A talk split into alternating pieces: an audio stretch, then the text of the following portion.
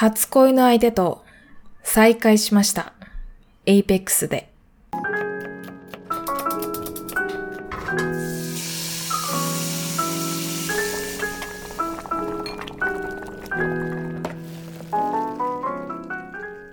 この番組は私、春名誠が大学院生の日常をざっくばらんに一人喋りするポッドキャスト番組です。近況を話していこうと思うわけなんですけれども、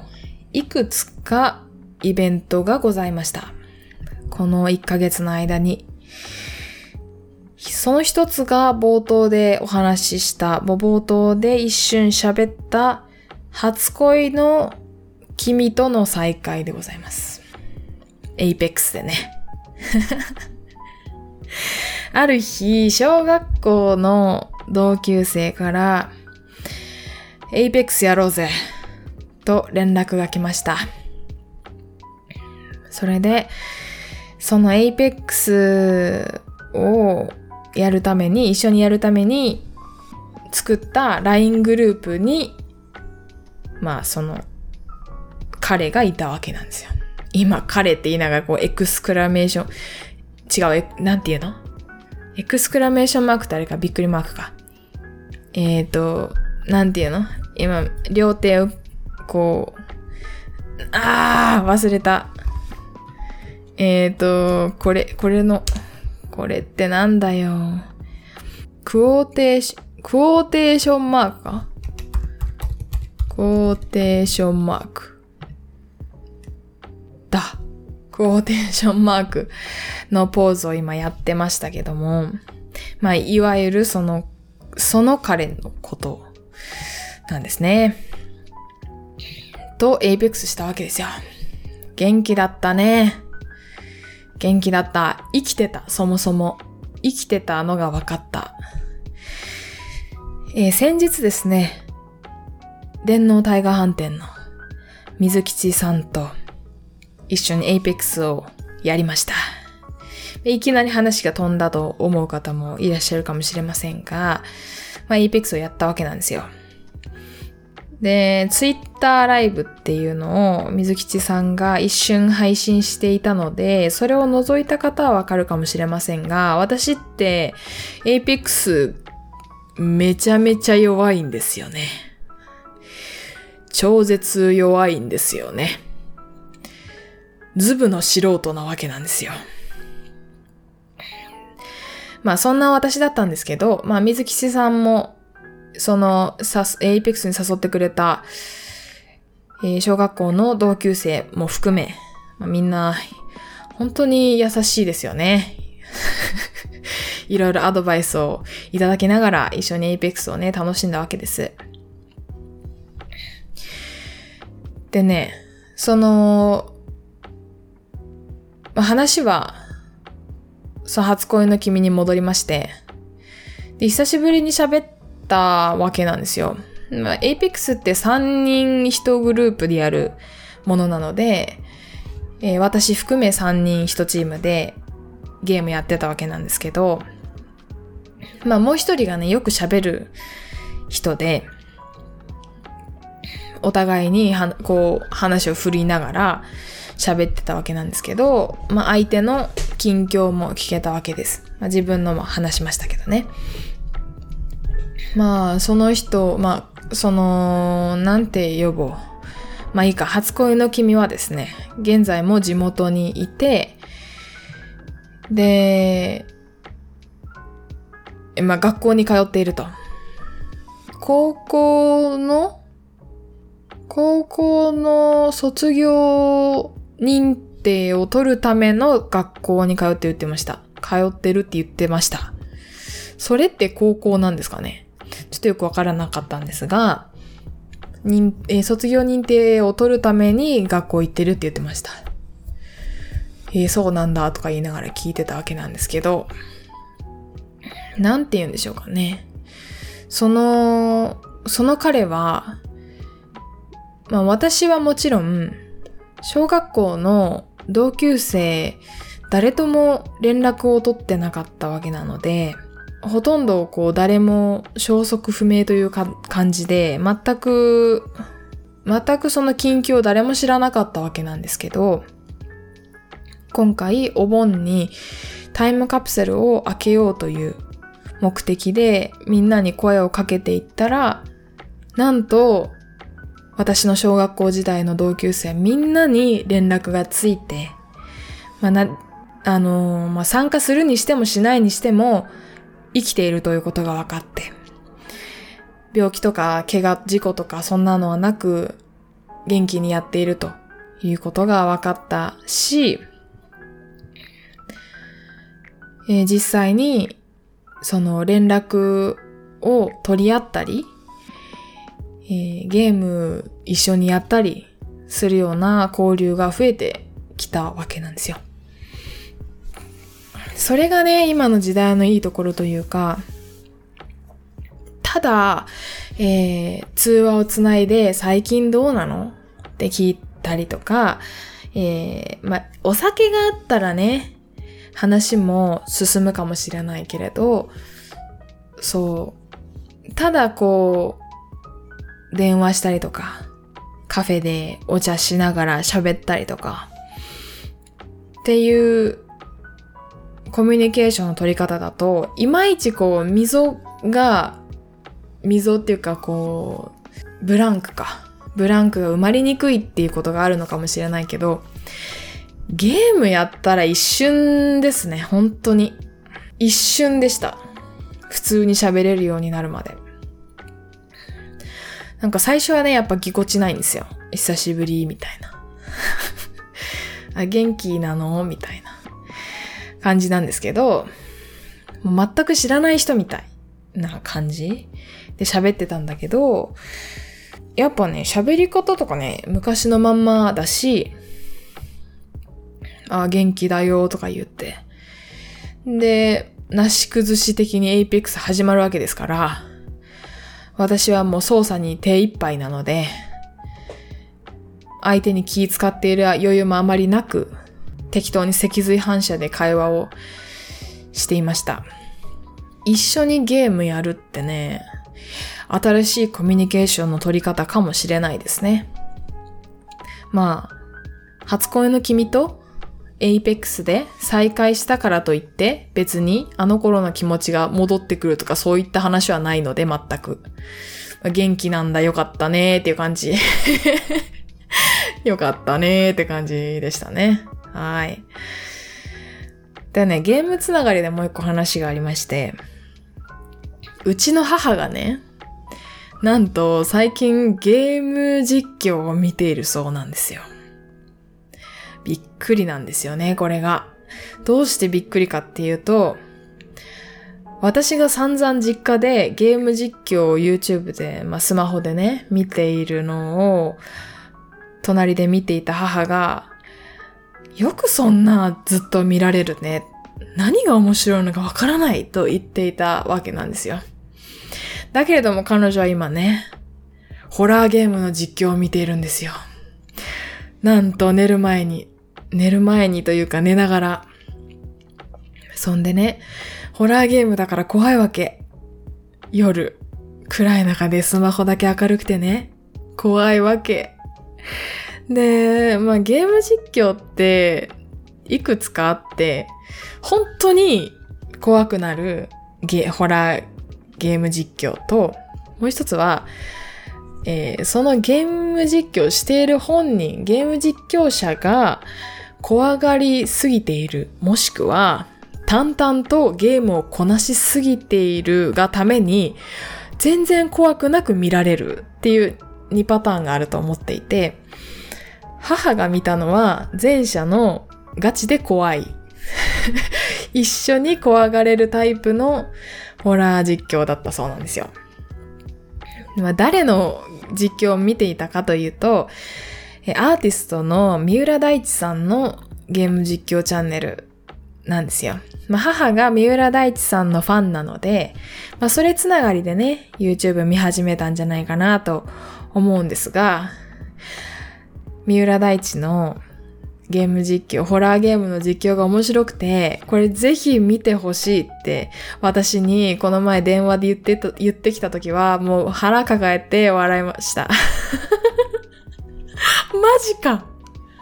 ゲーム実況見てんのママってなってもう晴天の霹靂よね。あの、うちの母もね、かなり面白い人間なんですよ。えー、前回か、あ、違う、前、前々回か、その前か、まあ、お盆に実家で収録した時にね、喋った、収録じゃないか、スペースで喋った時か。えー、喋った時はね、そんな話をした記憶がありますが、うちの母ね、かなり変わり者で、めちゃめちゃ面白い。父もね、えー、うちの母は何年見ていても飽きない人だと言っているわけなんですがね。まあ、ちょっと話飛んでいい？何年見ていても飽きないっていう夫婦のあり方私目指してるんですよね。どうでもいいね。でもね、いいなと思うんですよね。この人面白いわーって思いながら一緒にいるのって素敵だなって思うわけ。はい。まあそんな話を挟みつつね。あまあ、うちの両親の夫婦像な、夫婦のあり方がベストだっていうわけではないんですけど、でも、あの、この人面白いんだよね。隣に行ってね、一生飽きないんだよねって、相手には思っててほしい。思っててほしいなって思うわけ。まあそんな話は、まあ盛大に横道に置いておきまして、横道にそれたんですけど、本題、本筋に戻りまして、本筋が今ちょっと迷子です。本筋どこ行った？母が三浦大知のゲーム実況が好きだって話でしょ？好きで、好きだっていう話。わかんなくなっちゃったはい。えっ、ー、と、母が、あ、そうだ思い出した母は、そのゲーム実況なんてね、一生縁がないであろうと思っていた人物なんだけど、うちの母はすごく面白い人なので、なんだかんだ新しい風を取り入れながら、自分の中に取り入れながら生きている人なんですよ。でね、まあその母、あすごい。自分で話していてちょっとびっくりしたんですけど、ちょっと今から話しますね。えっ、とね、そんな母に誘われて、私も Apex を始めたわけですから、やばくない？伏線回収みたいじゃない？全然、全然考えてもなかったけど、 Apex の話戻ってきちゃった。はい。そんな母が、ゲーム、その母自体がね、あの、 Apex 始めたって、ポッドキャストで言った時も、えっと、そんな話をしたんだけれども、母はゲームなんてちっちゃい時全然やらせてもらえなかった子だったので、家庭の事情でね。だから、私もゲーム、私も妹もゲーム買ってもらうのすごく遅かったし、あの、毎回嫌がられてた。ゲームなんか何も面白くないって。面白くないし、そんなのやるだけ時間の無駄だって言われてたし、あとは、母はそのゲームのこと知らないので、そのゲームを、ゲームのシステムがね、全然わからないので、例えば私が RPG をやっていて、セーブをしないと、そこまでデータがこう、まあ、データを保存しないと、もう一回こう起動するときに、えー、前セーブしたところからになってしまう。今までのゲームしていた時間が全て無駄になってしまうっていうことがあるんだけど、その母はそのセーブのシステムを知らないので、いきなり、もうやめ、もうゲームやめなって言ったでしょって言ってコンセプトブチーって抜くような 人だったんですけど そんな母が Apex を始める言うた時はね、本当にびっくりしたし、まあ、まあ面白い人やなと思ったわけなんですよ。で、そんな母に誘われて、 Apex も始めたし、えー、母が、まあそんな母がゲーム実況も見出したと。いや、人生何があるかわからないですよ、本当にね。全く興味ないと思っていたものでも、うんと手を出してみれば好きかもしれない。うん、そんな学びを得たわけですよ。何を言ってんだか。でもまあそうですよね。私自身に振り返って見てみても、私って結構、えー、摂取するものを選ぶときに摂取、まあ映画とか音楽とか、ポッドキャスト番組もそうだし、まあ YouTube の動画もそうなんだけど、うんと、ファーストインプレッションすごく大事にしていて、例えば本、本の表紙とかタイトルとか、動画のサムネイルとか、ポッドキャスト番組のアートワークとか、一番最初のジングルとか、喋り出しとか、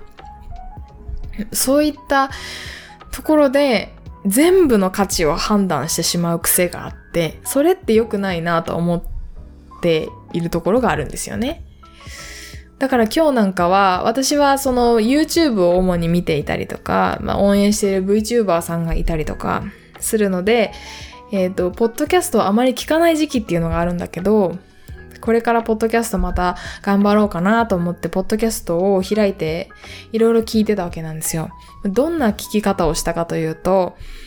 この自分のフィルターを外すために、こう自分がどの番組をピックアップするかっていうのを、フィルターを一旦全部取り払うために、ポッドキャスト番組で、まあ、Apple Podcast で聞いているので、Apple Podcast ば、Apple Podcast の、えっ、ー、と、番組を探すところ、探すページで、一番下までスクロールすると、ランキングってあるんですよね。ランキングで、えー、トップ番組を選択して、カテリ、カテゴリーごとに表示するんですよ。右上にカテゴリーっていうのが表示されていて、それを選択するとカテゴリーごとにそのトップ番組が順番に1位から200位ぐらいまで表示されるんですよ。それをなんと上から順番に最新エピソード聞いてったんですよ。コメディだったら一番最初はダイアンを聞いたしもう、しこたま聞いてったんですよね。はい、そんな、なん、なんか、こう変わった、ポッドキャストの聞き方を今日はしていました。で、そこでね、えっ、と、これ前回喋り忘れた話で、喋ろう喋ろうと思っていた話があるんですけど、私が好きになるものの特徴っていうのがありまして、私結構同族を好きになるんですよ。同族嫌悪じゃなくて、同族を好きになるんですよ。なんでかわからないんですけどね。なんか、えっ、ー、と、まあ、全く自分と同じ人間っていうのはいないから、その自分の中のある要素をピックアップして、まあその、例えば私の、なんだろうな。私の、うーん、ちょっとパッと思い浮かばないな。なんて言うんだろう。まあ私のすごく内省的な性格の部分が一緒の VTuber の人とか。あとは、なんて言うんだろう。まあ、ある物事について同じような似たような考え方を持っている人とか、あとは、嫌いなものが一緒な人とか、なんかそういった、えー、そういったコンテンツを好きになるんですよ。そうそうそう、そういった話をしたかったんですよね。えっ、ー、と、自分の、自分に似た要素を持っている人を好きになるし、自分と同じようなことを嫌ったり嫌がったりする人を好きになるし、一方で私が、うわぁ、これ以上聞きたくないとか、これ以上見たくないとかって思うのは、誰かが不快な思いをしているところが想像できたとき。なんか、例えば、えっ、ー、と、ポッドキャストでも YouTube でもそうなんだけど、すごく、えなんて言ったらいいな。なんかさ、あの、これは、なん、なんて言うんだろう。ちょっときつい言い方をするけど、誰かの悪口を楽しそうに喋ってるのを見るとか、聞くとかは好きじゃないんですよね。あとは自分があえて使わないようにしている言葉を頻発する人は好きじ、好きになれないんですよ。私ってそういう人なんですよね。皆さんはどうですかね？どういったものを好きになりますか？どういったものが嫌いですか？それ、なんかさ、やっぱ私、いろいろ、うーん、いろいろその、ポッドキャストとか YouTube とか聞いてても、ちょっと、なんて言うんだろう、集団に属した時に、控えめになっちゃう人とか、まあ私なんですけど、なんて言うんでしょう。あのー、とか、あとは、すごく物事に対して自分の考えを持っている人持ってしまう人持たない、持たないということがない人 えー、とか、あとは、そうそうそうそうそう、自分の考えをとつとつと喋る人がやっぱり好きなので、ポッドキャストでも一人喋りが好きだったりするんですよね。あとは、二人で喋って、複数で喋っているポッドキャスト番組とかでも、その人の内面がすごく滲み出ていたりとか、深く考えてるんだな、この人とか、この人の考え方すごく似てるなっていうところが垣間見えると好きになるんですよ。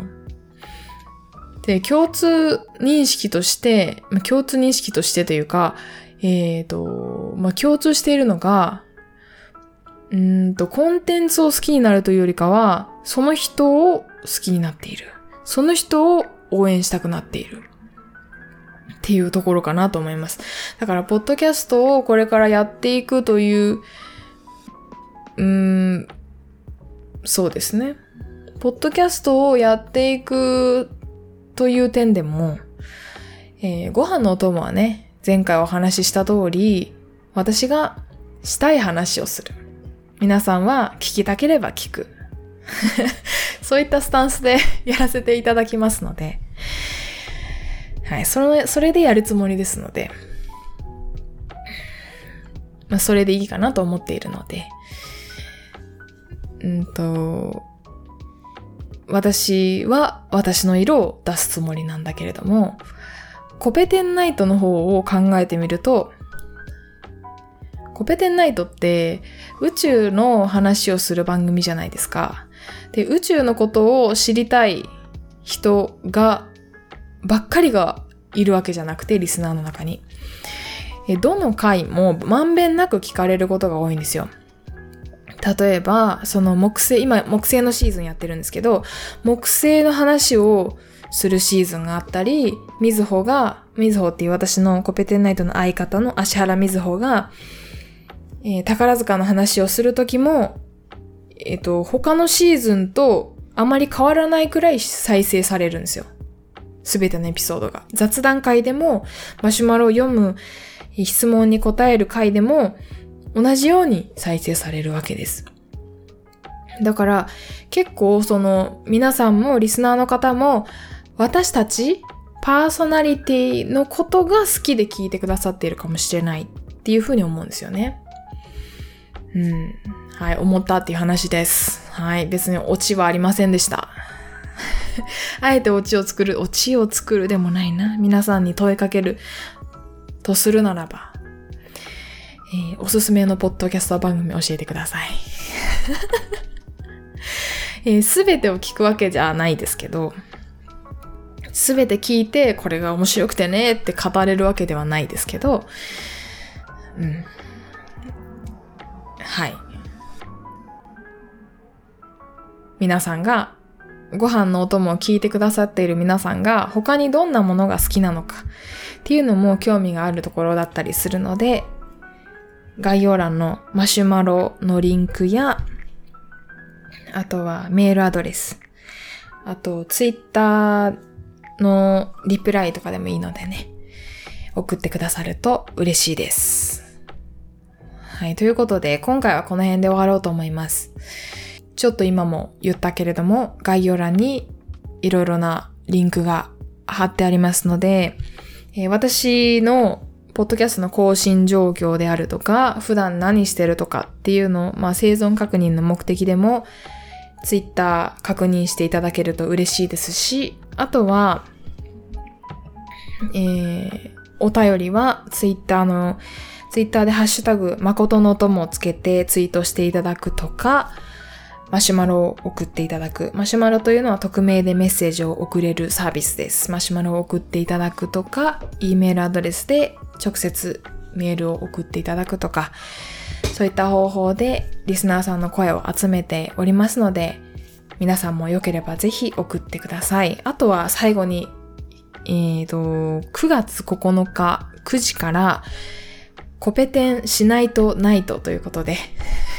ひっそりと解説しておりましたコペテンナイトの YouTube チャンネルでお便りを紹介するコーナーの公開収録を行います。YouTube ですので気軽にチャットも打てますし、そのチャットを私たちが拾いながら、皆さんと交流しながら、えー、公開収録していこうと思います。もちろん YouTube にアーカイブも残す、残るし、ポッドキャストに音声も流れます。はい、よければぜひ参加してください。9月9日21時からスタートです。その YouTube チャンネルのリンクもじゃあ概要欄に貼っておくことにします。はい、ご都合が良ければぜひお越しください。はい、宣伝はこんなもんで。はい、じゃあ今回はこれでおしまいです。お相手は、春名誠でした。